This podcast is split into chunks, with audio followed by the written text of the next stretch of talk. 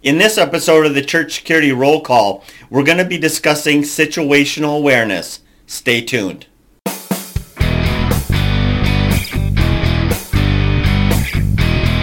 Hi, this is Chris with Sheepdog Church Security, and this is your Church Security Roll Call. Today we're going to be discussing the article All Eyes and Ears. If you'd like to read that article, go to our website, sheepdogchurchsecurity.net, and look under the News tab. So let's begin in the Bible as we always do. This verse is Romans 16, verse 17, and it reads like this. Now I beseech you, brethren, mark them which cause divisions and offenses. So even in the first century church, there were people inside the church or even outside coming into the church where their intent was to cause division, to cause problems. And of course, when we look at this, we not only consider, you know, the sly little games that people play behind closed doors, but we're looking at people that would actually come in and cause a disruption. We're talking about people that actually come in and maybe even do violence. And so that's what we need to be prepared prepared for. And one of our greatest tools for that is situational awareness. Now, before I want to get in that, I kind of have a, for lack of a better term, a retraction to be made, or no, maybe adding. So a couple weeks ago, um, we discussed um, medical emergencies. And uh, a good friend of mine, after listening to the program, it's Terry Beringer. He actually writes a lot. You know, if you get our newsletters, you see his articles in there. And a lot of his focus and training is on medical. And so he sent me a note, and I'm just going to read it verbatim for you guys. It says, Hi, Chris. Uh, just a quick note to check in and see if I can help out in any way. That's the way he is. He's very helpful, good guy. Um, I noticed that in the last podcast, there were a couple things that may need to be tweaked a little. He's very diplomatic. Uh, you mentioned that a cardiac arrest survival rate was hovering somewhere in the 10% area. You mentioned 8% if I recall. He's right. That's exactly what I said. Um, that is indeed true, but that is for those that suffer from sudden cardiac arrest and no one does anything meaning they just watch the person. That rate is 10%. So basically, when I was talking about that 8%, that they were probably, there's only an 8% survival rate. Um, when I heard that percentage in the past, it's always like, the reason they say it is like, it's you're not going to hurt the guy. He's only got an 8% survival rate. Well, he's saying it's a 10% survival rate, so still that's close, close. But he goes on to say this, and this is important. The rate climbs to 30% if CPR is initiated, and it cranks up to 50% with uh, CPR and an AED. And so basically, what he's saying here, they drop, their sudden cardiac arrest, and nobody does anything, 10% chance of survival. If you do CPR, it jumps to 30%. That's three times better. And then if you have an AED, it jumps to 50%. So really, this is very encouraging, right? Because it tells us that if we get this kind of training and we apply it, we're really going to help people. He said, I included a slide from my CPR class, which I teach below. It has all those. I don't need to show you that. It's just a 10%, 30%, 50%. Anyway, um, and the funny thing is that there has been a newer study from Denmark that actually puts the last two numbers a hair higher. So greater than 30% if you do CPR, greater than 50% um, if you do um, CPR with an AED. And then he goes on and says, happy to consult uh, pre-hospital emergency topics that you're dealing with as a firefighter, EMT, paramedic, RN, CR, RN, an instructor of Stop the Bleed, CPR. Anyway, he's got a He's got a very long resume when it comes to medical stuff. If you guys are interested ever in talking with him, if you get our newsletter, his contact information's on there, and he, he he's very helpful. He's willing to help people. All right, so that's the retraction or the tweaking. I'll use his language, tweaking from the two podcasts ago. So let's get back into the regularly scheduled program on situational awareness. we have it's situational awareness that's going to help us. It's our key tool as we're patrolling the church, the grounds. We're paying attention to what's going on around us so we can, you know, the sooner you detect something going wrong, the sooner you can respond and mitigate or lessen the severity of what that threat or that risk is. So there's a bunch of news stories here. Uh, New Miami, uh, Ohio, February 18, 2021. Church staff arrived to work on Thursday morning, found a black bag lying in the front of the door. Concerned that it might be a bomb, they called police. The bomb squad came, checked the bag. Hearing a purring sound, they unzipped the bag. Inside uh, was another bag with a mother cat and six newborn kittens. The owner left a note saying that they were unable to care for the mama kitten and the kits. What I like about this story is, yeah, it turned out to be nothing but cats. But what I like about this story is they actually did the right thing. You know, a lot of times, you know, a lot of times we don't do the right thing. We just we do really silly things. But here's a, a, some people that did the right thing, and if it would have been something worse or meant for harm, they would have been protected from that. They would have taken the correct steps. And that's something that we need to know. It's okay to call the police if you think that there's a danger to, you know, to life, limb, and property, right? I mean, we can call police for those reasons. And in this case, made 100%, uh, it was a good decision. All right, Burr Ridge, Illinois, no, um, Illinois, I'm sorry, Illinois. Um, November 17th, 2017, uh, parents bringing their children to the church preschool saw a man waiting there to be, um, who asked them questions about the school and the church. At least one of the parents called 911 reporting the suspicious person. Re- uh, responding police um, told that man who was seeking help um, that he had to wait um, for the church to open. So once again, a suspicious guy hanging out next to a child care and slash church and they did the right thing. They called. What is he up to? What's his plan? What you know what's going on here? It doesn't say how he was dressed. You know maybe he was obviously homeless. Um, but still calling police let them do their job check out these kind of suspicious situations um, another one, I'm not going to read this entirely. Basically, it was a thing online where somebody said there was a car sitting out in front of their house, and um, all the different kinds of advice this person got was just ridiculous. But at least a couple people said, listen, call the police. Let the police check them out. Um, you know, that kind of thing. Once again, you can see I'm kind of read, uh, how shall I say, I'm beating a dead horse almost here.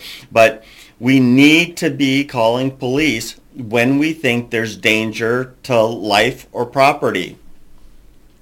All right, I'm going to skip the other stories. They're all kind of in that same vein of situational awareness and then what response is. So before I continue, I want to draw your attention to the show notes. Go into the notes below in the description below and you'll see a link for our weekly show notes. And it's a way for you to just kind of print off a summary of what we're talking about today.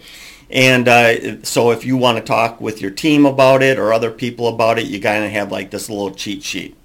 All right, so art of situational awareness. Probably there's there's a few concepts that you have to be aware of when it comes to situational awareness, and they don't necessarily increase your ability, your situational awareness.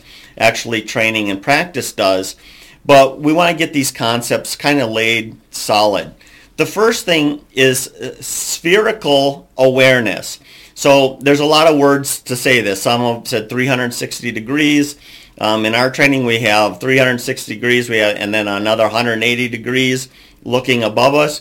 And then that can also include looking below you, so it's even more than that. I kind of like this um, spherical awareness idea because it's basically being aware of everything around you.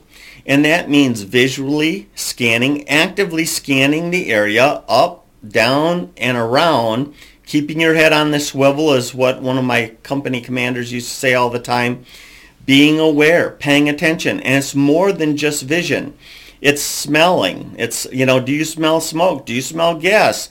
Do you, you know, what do you smell that might be a hint that something bad could be going on? Temperature changes. This is your tactile stuff. You know, if you're in a warm building, all of a sudden you feel a cool breeze coming out of the, you know, out of the back hallway or something like that. Was the door open? Is somebody coming in? You know, that kind of stuff. You know, that kind of the temperature differences that you might feel. Um, so smell, sight, hearing. You know, what do you hear? Are you listening closely? You know, is there a little argument that's starting to, you know, kind of spark up a little bit? And are you tuning into that? Or do they have to be screaming before you hear them? You know, I mean, we want to be paying attention to all our senses.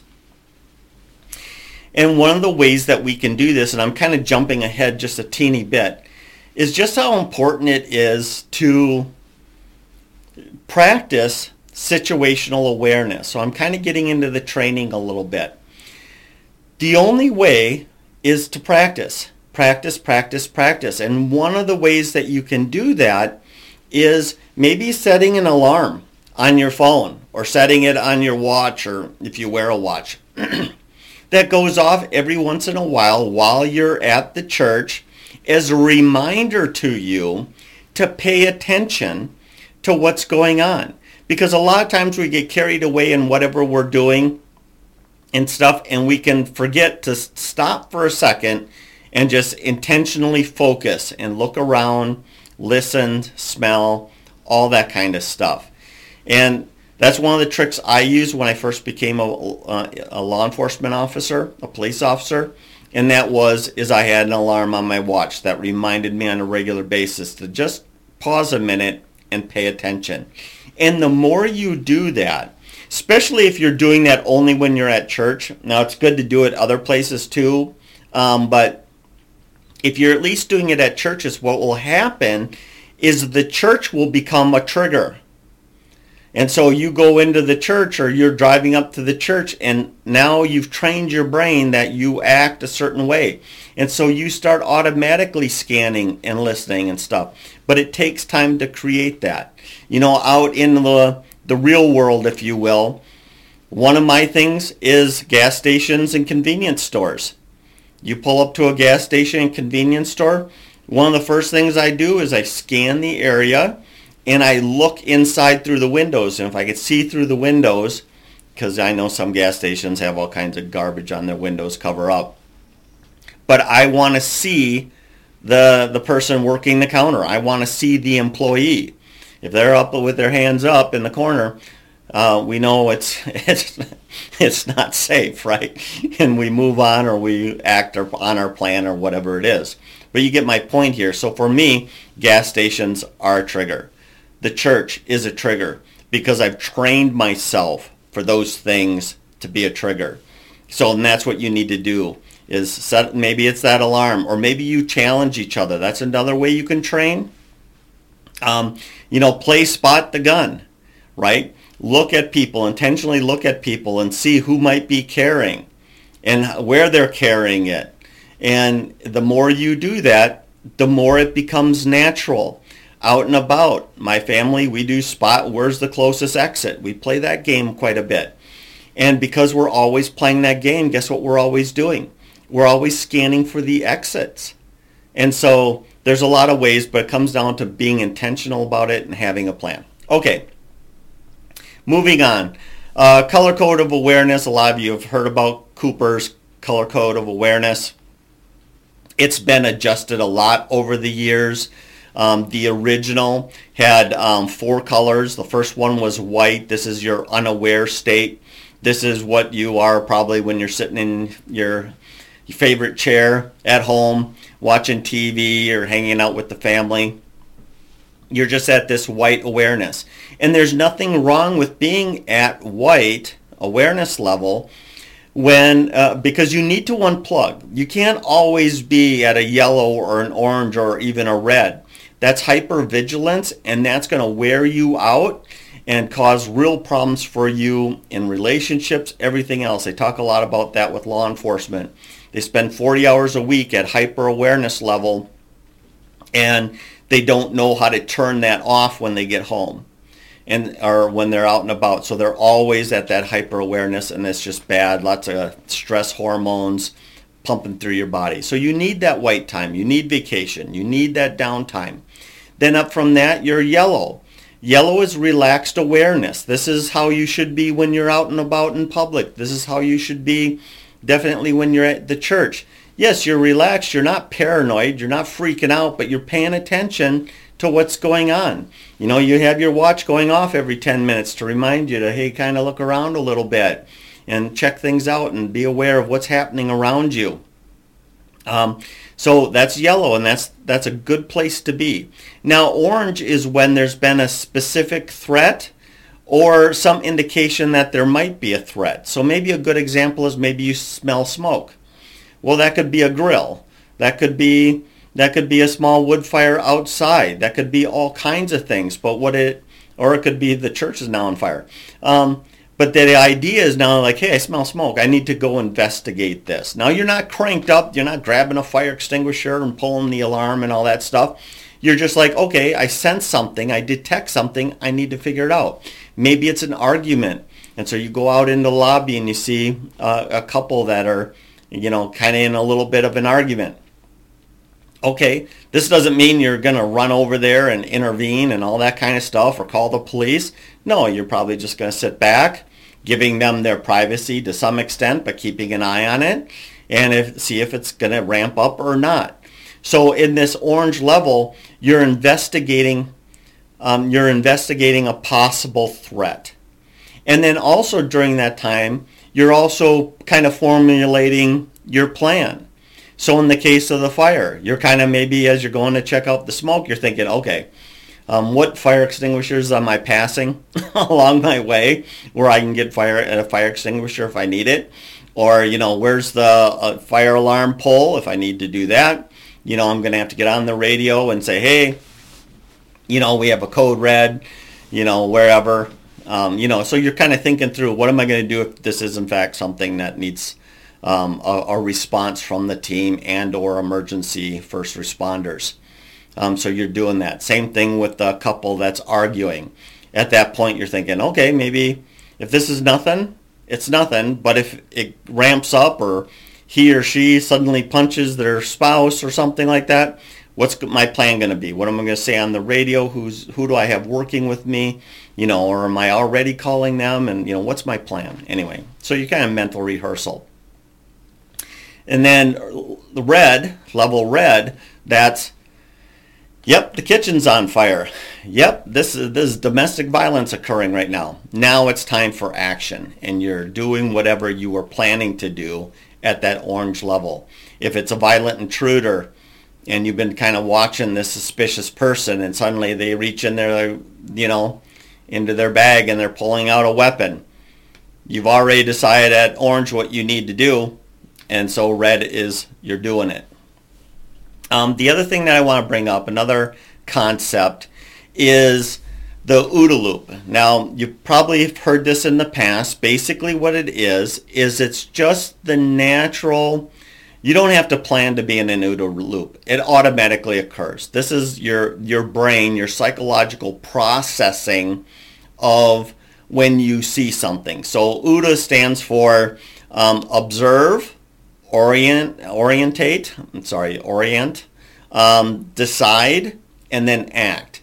And so basically how that works is you observe something. So now, you know, you go from that one split second of, oh, look at that. He just hit her. Now you're orientating yourself to that. Then you're deciding what you're going to do, and then you act. And so it's a constant cycle that's always updating and always processing. Even now, you're sitting, you know, or somewhere and you're listening to the podcast or you're watching this video. In some ways, you're kind of somewhere in an OODA loop. You're orientating yourself to what I'm saying maybe, or something that's going on around you. Maybe you're a little uncomfortable in the chair you're sitting in. Um, maybe you're driving and you're responding to somebody that's merging over into your lane or the traffic slowing down. You're observing these kind of things. You're orientating your mind to it or your body to it. And then you're deciding what you're going to do. Maybe it's pump on the brakes a little bit. Maybe it's honk the horn.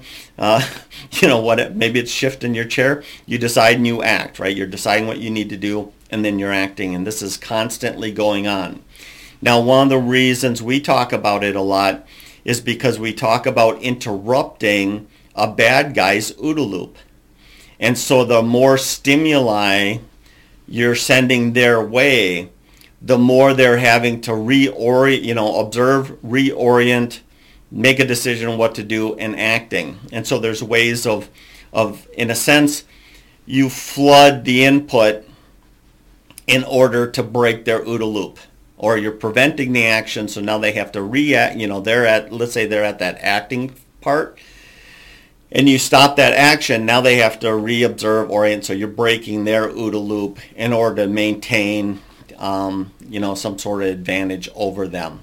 Um, so that's the basics of situational awareness. But the take home I hope that you really get is this, is, you know, set up a 10, 10 minute timer on your phone, on uh, whatever, that's going off the whole time that you're at church. Now, if you're in the sanctuary, switch it to vibrate. But other than that, you know, have that on where you're constantly have, reminding yourself to pause for a minute. And I guarantee you, you're, you'll have the same success I had. When I got into that squad car, I was so programmed. And, you know, maybe it took me, I don't know how long it took me. I'm a really bad judge of time anyway.